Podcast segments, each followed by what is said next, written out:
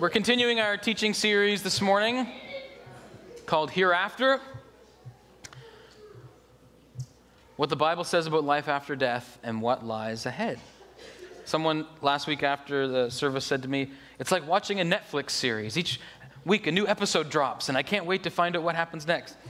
Um, yeah, it's great. So let's do like a Netflix series and let's recap where we've been, okay? So that you know where we're at now. Uh, in the first week, we talked about the sermon was called Between Two Gardens, and we talked about this the grand narrative of, of the world, of creation, of history that God is writing from the Garden of Eden all the way to this future garden uh, in, in the new heaven and new earth that is to come. And we talked about okay, so that's great, what's to come after Jesus returns, but what happens now when we die? That was week two. What happens to our souls, our spirits? Well, your spirit and your body separate. The unsaved, we talked about, uh, those who don't belong to Jesus in faith, their spirits go to Sheol, in the, which is the Hebrew word, Hades, the Greek word, the abode of the dead. We know very little about it, um, but that's what the Bible indicates. The Christian, the believer of the one who belongs to Christ, the soul of the one who belongs to Christ, goes to be with Jesus upon death, a place and a state of complete bliss but not our final home. It is a temporary stopover en route to our final destination, our ultimate destination, which is the new heaven and the new earth, which is essentially a renewed earth. And we're going to talk a whole lot more about that in the last two Sundays of our series, what that will be like and what that means. Uh, but in the meantime, we are waiting for something to happen before God establishes this new final heaven on earth. We're waiting for the second coming of Christ, which is what we talked about last week, the moment you've all been waiting for, the return of Jesus. And when Christ returns, that the very first thing that will happen is what we're going to talk about this morning the resurrection of the dead. What is this resurrection all about?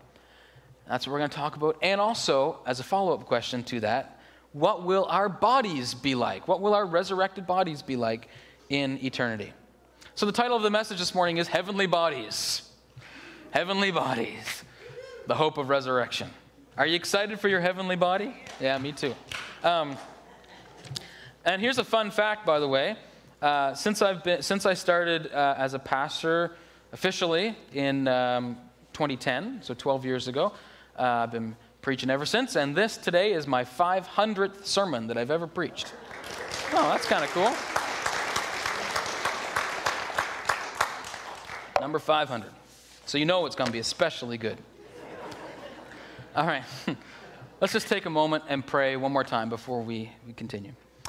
God, we thank you so much, Lord, for this beautiful day and this beautiful opportunity to worship you in this place.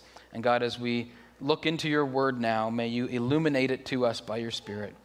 Um, speak to our hearts. And don't only teach our minds new things, but equip our lives to live in new ways. In Jesus' name, amen. Um, there's some uh, epitaphs on tombstones that are, some of them are quite humorous that I've come across over the years. And here's a couple that I thought, these all appear to be real, by the way. Um, but from, from these are some ones that I found. Okay, this one says, on the 22nd of June, Jonathan Fiddle went out of tune. Another one says, here lies the body of Jonathan Blake, stepped on the gas instead of the brake. I'm telling you, these, I believe these are real. Uh, John Dryden, 1631 to 1700, had this carved into his wife's headstone next to him Here lies my wife. Here let her lie. Now she's at rest, and so am I.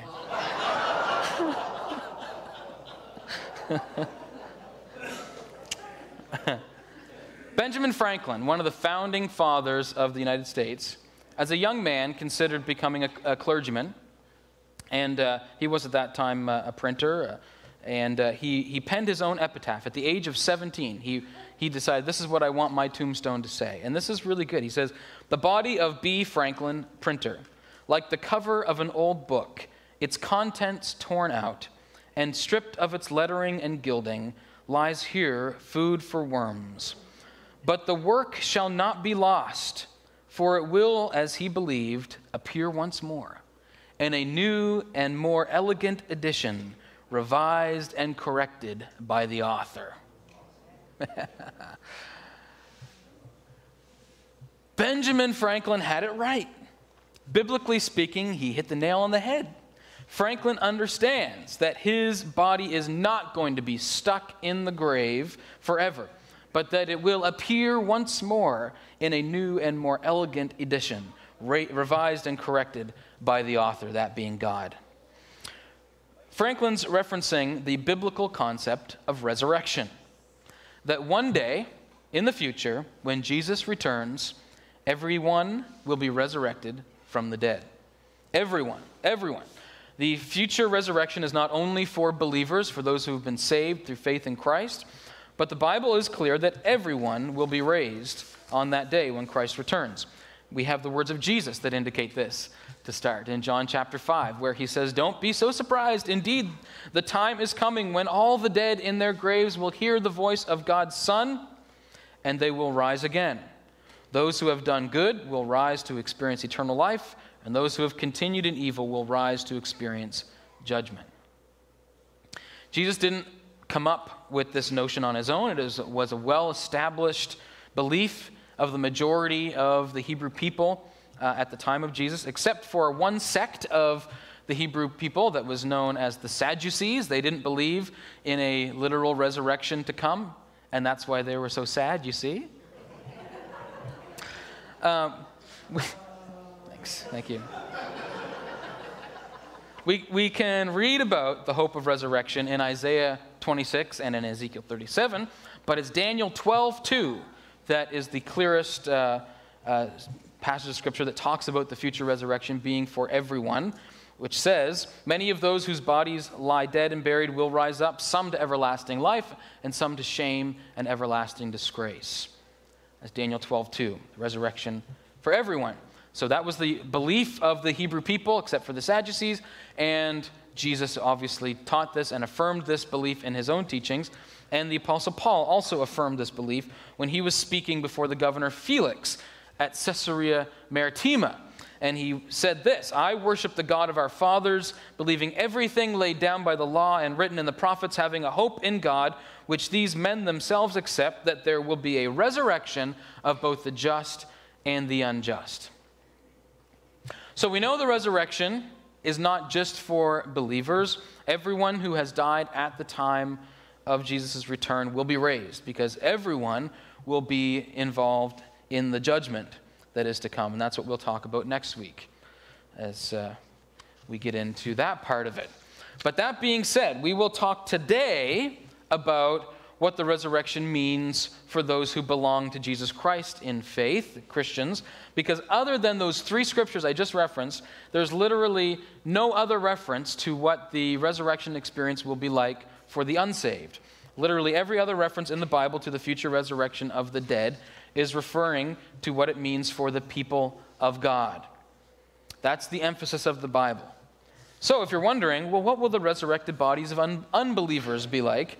The answer is I have no idea because the Bible says nothing about that. And I try not to speculate where the Bible is silent. But the Bible is not silent, certainly, when it comes to the resurrection of believers in Jesus. It's all over the pages of the Bible. In fact, there's an entire chapter of the Bible, 1 Corinthians 15, that goes into great detail about the resurrection of Jesus. And we're going to be looking a lot at this today in a little bit, but to start, it says in 1 Corinthians 15 51 to 52 Behold, I tell you a mystery. We shall not all sleep, but we shall all be changed. In a moment, in the twinkling of an eye at the last trumpet, for the trumpet will sound, and the dead will be raised imperishable, and we shall be changed. It's also a big theme of Romans chapter 8, which is one of the great chapters of the Bible, Romans 8, one of the best, right? And Romans 8 11 says, The Spirit of God who raised Jesus from the dead lives in you. Whew. And just as God raised Christ Jesus from the dead, he will give life to your mortal bodies by this same Spirit living within you. And then a little bit later on in Romans 8, we believers also groan. We join creation in this groaning and longing for what's to come, even though we have the Holy Spirit within us as a foretaste of future glory. For we long for our bodies to be released from sin and suffering. Anyone else long for their body to be released from suffering and the effects of sin? Yes.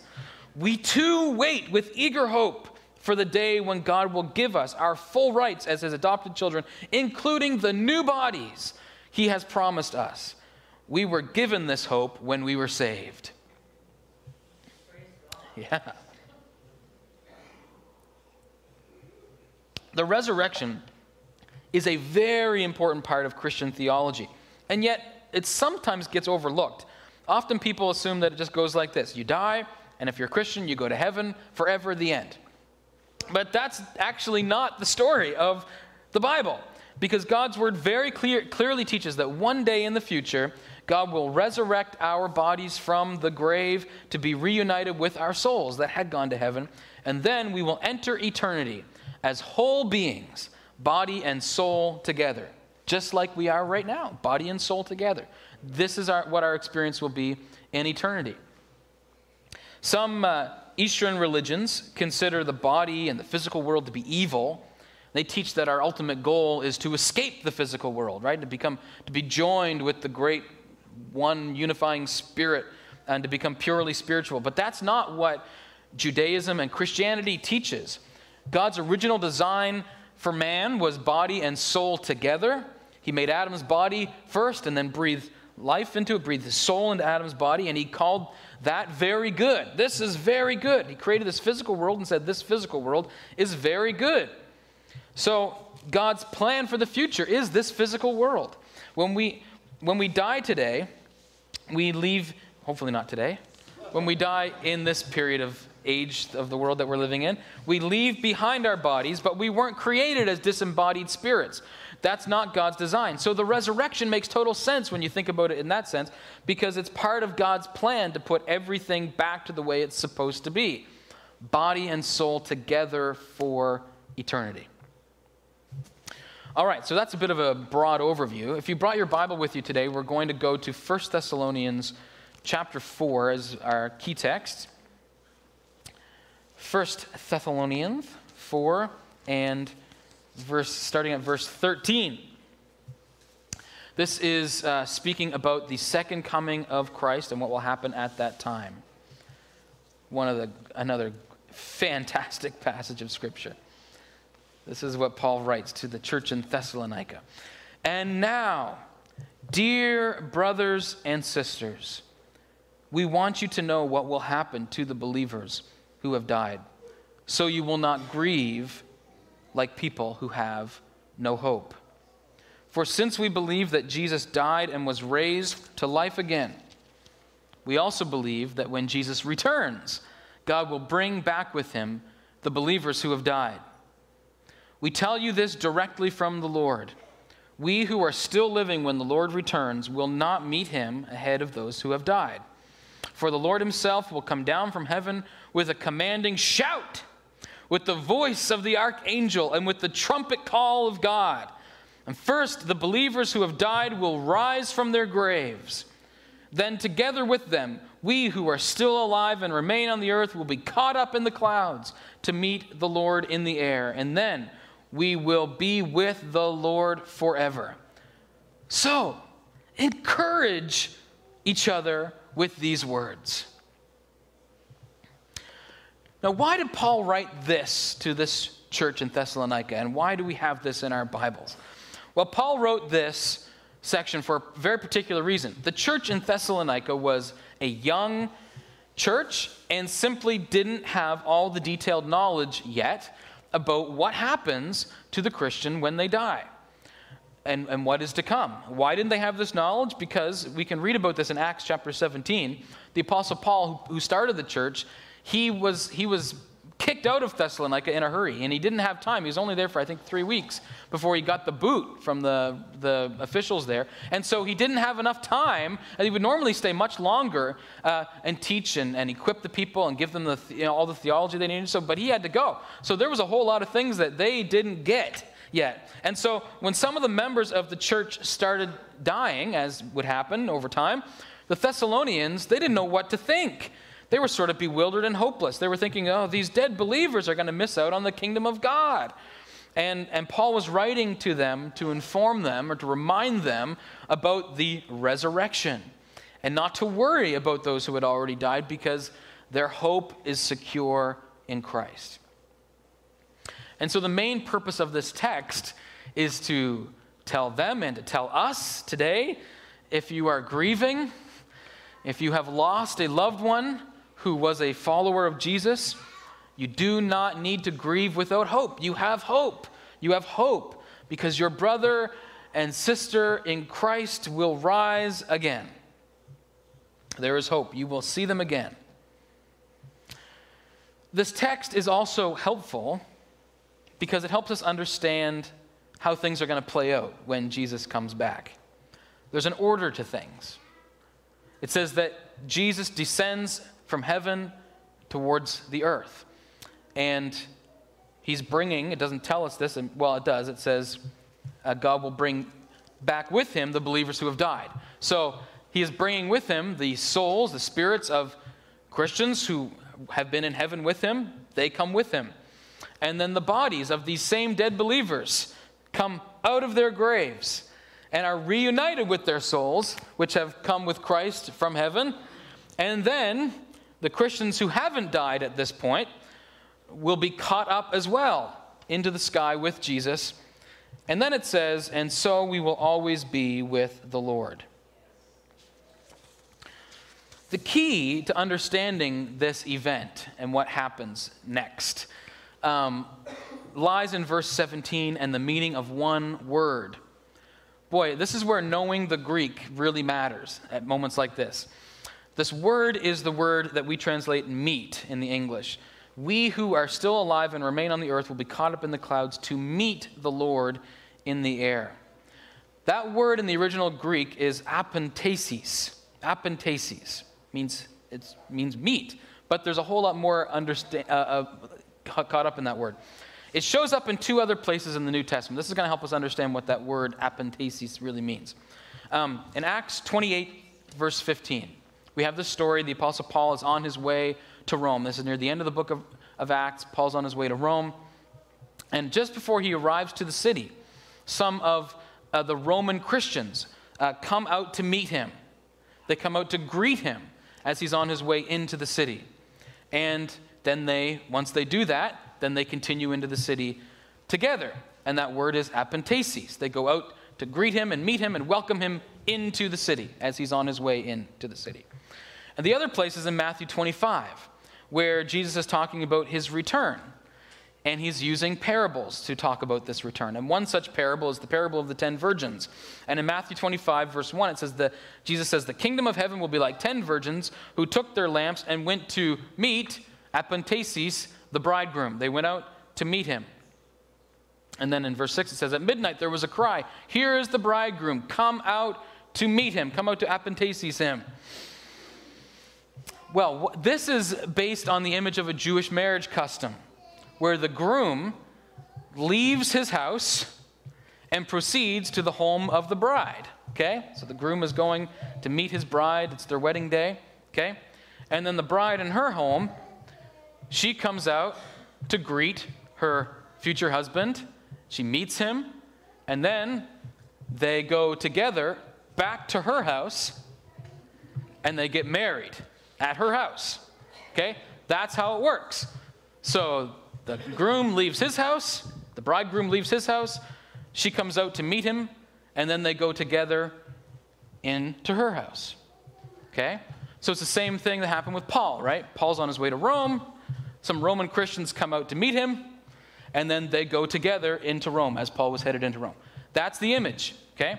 We see that in Acts. We see that in Matthew 25 as when Jesus is literally talking about his return. All right? Stay with me here. So it's generally used to refer to people of a city going out with fanfare and celebration, with joy, to welcome someone in, to welcome an honored guest into their city or into their home. And it reminds me of um, of a time when I was in Kenya with Canadian Baptist Ministries, and we went to this very rural, remote uh, village um, in, in, in, the northern part of, of uh, Kenya. And our group was welcomed by, uh, uh by the local women. Do you have the clip, Elizabeth? Check this out. We'll get some sound on that. John, please. The audio up. Again, Elizabeth. Start it again. Get the whole experience here.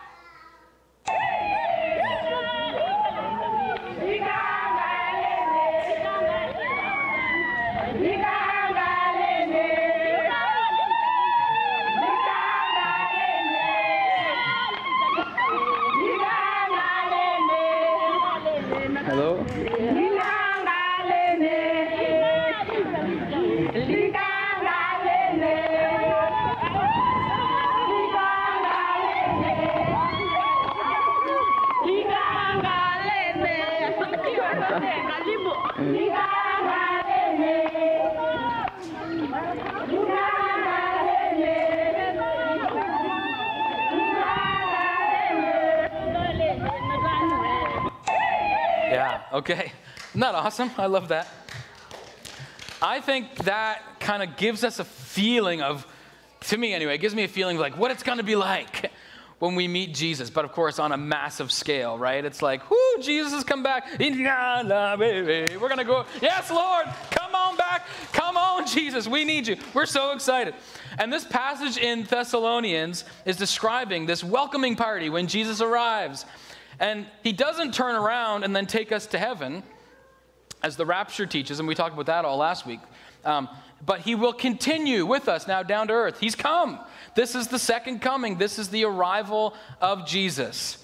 And then he comes and we escort him back to the earth. So it's the idea is we the, the dead in Christ rise, and if we're still alive when it happens, we rise. And it's it's hallelujah, Jesus is back. We're throwing a party. This is great and then we escort him back to the earth, where he will then sit on the throne and where the wedding will take place the marriage between the church and Christ. Wow, it's such a great image. Yeah, so that's what this, that passage is, is describing. Okay, here's the other uh, big idea that I want to um, talk about this morning, and that is that not only will, there be a resurrection, but our bodies will be transformed. In 1 Corinthians 15, we already read this. It says, We shall not all sleep, but we shall all be changed. By the way, this is the infant's favorite verse. We shall not all sleep, but we shall all be changed. Yeah. Heather knows what that's going to be like very soon. Yeah.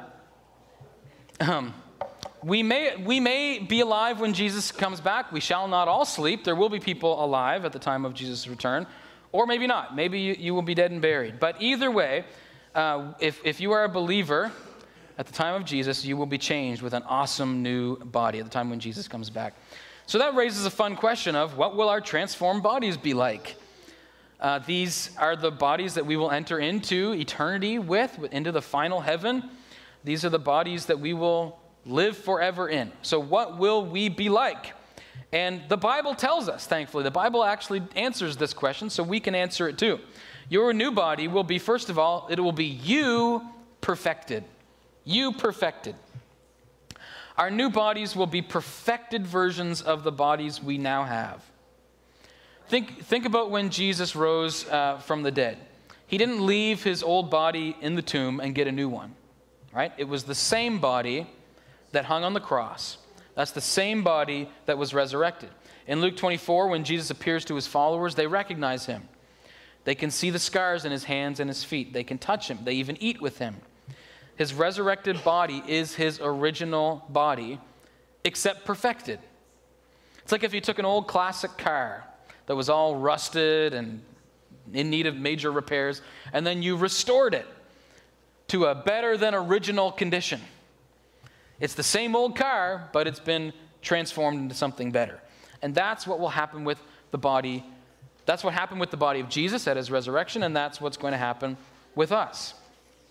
Our bodies will be raised by God and immediately transformed into a better than original condition. So, whatever condition you, your remains are in when Jesus comes back, I know this is a bit morbid, um, but it doesn't matter. Maybe you've been cremated, or maybe you know it was someone who died a thousand years ago and there's nothing left, right? Um, it's irrelevant, doesn't matter, because God is going to do the single greatest miracle. It's a miracle, folks. The single greatest, single greatest miracle in the history of miracles, uh, and somehow resurrect us all by His power and immediately transform us. We will be given perfected bodies, free from the effects of sin and sickness. In Philippians 3 20, 21, it says, We await a Savior, the Lord Jesus Christ, who will transform our lowly body to be like his glorious body. So, your new body will be you, but perfected. And just because we have perfected bodies doesn't mean we'll will look totally different or have a totally different identity. We, you will be you. Dave Earley writes this uh, in his, I forget what book he wrote, but he says this In speaking of the nature of our resurrection bodies, Paul argues in 1 Corinthians 15 that just as a seed is a precursor and smaller indication of the plant to follow, this is one of the arguments Paul makes in that great chapter that our, our bodies are like seeds being planted. Our current earthly bodies are unfulfilled versions of the bodies we will receive at the resurrection. Our new bodies will be completed editions of the bodies we now wear. In other words, when your first body will die, like a seed dies, the new body will spring up from that old body. You don't plant a carrot seed and get a cucumber, right? you plant a carrot and you get a carrot seed, you get a carrot. And when a, and when a you seed is planted, when you die, a new and better you will grow by God at the resurrection. The new you will still be you, only perfectly healthy and whole. No physical illness, no mental illness, no genetic defects, no cancer, no dementia. Are you missing a finger, an eyeball, or a kidney? You get a new one. You will be you perfected. You will also be in a permanent body permanent. This is a permanent reality. Uh, I'm 37 years old now, and to many of you, I'm sure you're thinking, you're just a kid. But I remember when I turned 35, okay? And when I turned 35, like on my birthday, it felt like literally like a switch went off in my body. And I can't explain it. It's like, what? And suddenly, you know, I get to the top of the stairs and it's like, and suddenly I wake up in the morning, my back is like, Ugh. you know, like what is happening? I don't know why 35. Maybe for you it was a different age, but for me at 35, this switch went off in my body. And this reality set in that, okay, I'm starting to get old. I am starting to break down. I am on the path towards my death. So depressing. But our new bodies, praise God, will never break down and die. In 1 Corinthians 15 42, it says, So it is with the resurrection. So, so is it with the resurrection of the dead. What is sown is perishable, what is raised is imperishable. There is no more death. The resurrected body of the Christian is immortal, imperishable, eternal, permanent. And third, it is powerful. 1 Corinthians 15, 43 to 44. It is sown in weakness, the seed of our bodies when we go to the grave. It is sown in weakness. It is raised in power. It is sown a natural body. It is raised a spiritual body. There is something different, something unlike our bodies now that will be true of our bodies then. It is quite likely that our bodies will have abilities and powers we previously didn't have. We know that Jesus' resurrected body had the ability to essentially teleport. We can read about that. He's in one place and then poof, he disappears and shows up somewhere else. There's an indication that he may have been able to walk through walls. I mean, this is like, wow, okay. And this is Jesus in a physical flesh and blood resurrected body. And the Bible says that our bodies will be like his. And so it gives me the kind of hope and feeling and wonder that maybe my body will be able to do that sort of thing too. Um, we don't know specifically, but I think it could be possible since our bodies will be like His. Will our five senses be stretched to their fullest potential? How will things look to our eyes? will we be able to see new colors that don't currently exist in our color spectrum? We know that there's things like ultraviolet light and infrared light that we can't see with our current eyes. Maybe we'll be able to see those sorts of things. Um, maybe we'll be able to see different dimensions, different realities, like into the spiritual realm that we can't see now. How acute will our hearing be? How acute will our smelling be? Will food taste more incredible than ever? Will we have new senses that we haven't even imagined? Will our level of intelligence be increased and accelerated? I mean, we don't know the answers to these questions, but I think, biblically speaking, they're all very strong possibilities. And it makes me excited and anxious to find out. Amen. So, so that's what believers in Christ have to look forward to. Resurrection, new bodies, you, perfected, immortal, powerful. Okay, cool. So what? Right? That's cool. Someday, maybe I'll, in my lifetime, or maybe in a thousand years from now, I get to experience that.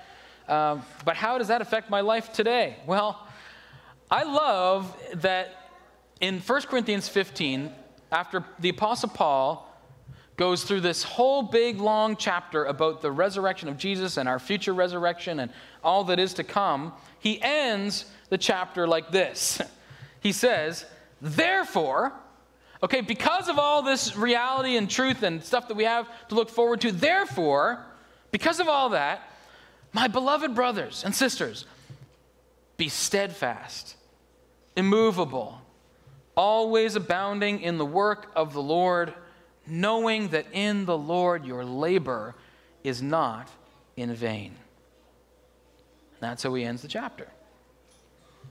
Our labor in the Lord, our work for the kingdom of God, the sharing of our faith, the acts of Christian love and compassion to our neighbors, obeying everything that Jesus commanded, everything that we're doing in this life to the honor and glory of God is not in vain because there is a future to come.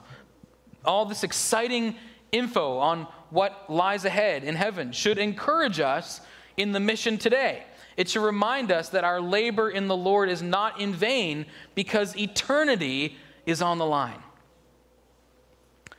That child you teach in vacation Bible school, that friend you invite to church, that coworker that you pray over, that stranger you share your faith with, that sermon video you post, that loving presence you bring to your neighborhood, and so on and so on.